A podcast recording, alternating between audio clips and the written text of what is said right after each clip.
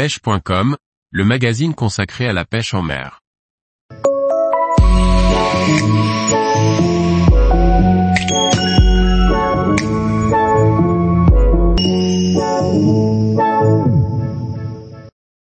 Les piquets distance, un outil indispensable pour une pêche précise. Par Pauline Bellicourt. Lors des pêches au feeder et de la carpe en batterie, les piquets distance sont essentiels et indispensables pour une pêche précise. Leur utilisation est simple et permet de tracer sur le fil les distances aux méthodes feeder, anglaises, pellet waggler. Le but premier de ces piquets distance est de pouvoir pêcher exactement à la même distance lors de chaque lancer. L'installation est simple et rapide.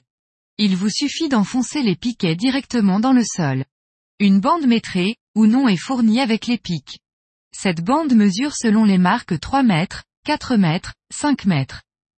Vous avez donc la distance entre vos pics.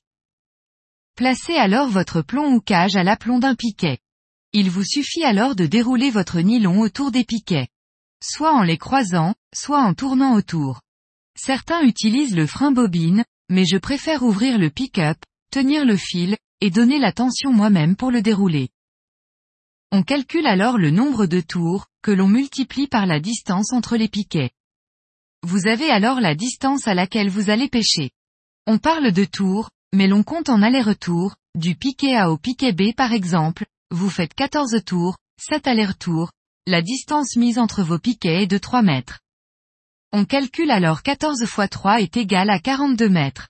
Vous pêchez donc à 42 mètres, clippé au moulinet. Si vous clippez au sion, aux 42 mètres, vous ajoutez la longueur de canne pour avoir votre distance de pêche exacte. Vous pouvez éventuellement vous préparer un petit tableau qui vous évitera de recompter à chaque fois, ou faire réviser à vos enfants les tables de multiplication. Plusieurs possibilités s'offrent à vous pour marquer les distances. Le clip ligne du moulinet, ou un stylo traceur. Soit vous marquez la distance au sion, soit au moulinet. En effet, si vous souhaitez monter plusieurs cannes, et qu'elles ne font pas la même longueur, il est préférable de marquer le fil au sion.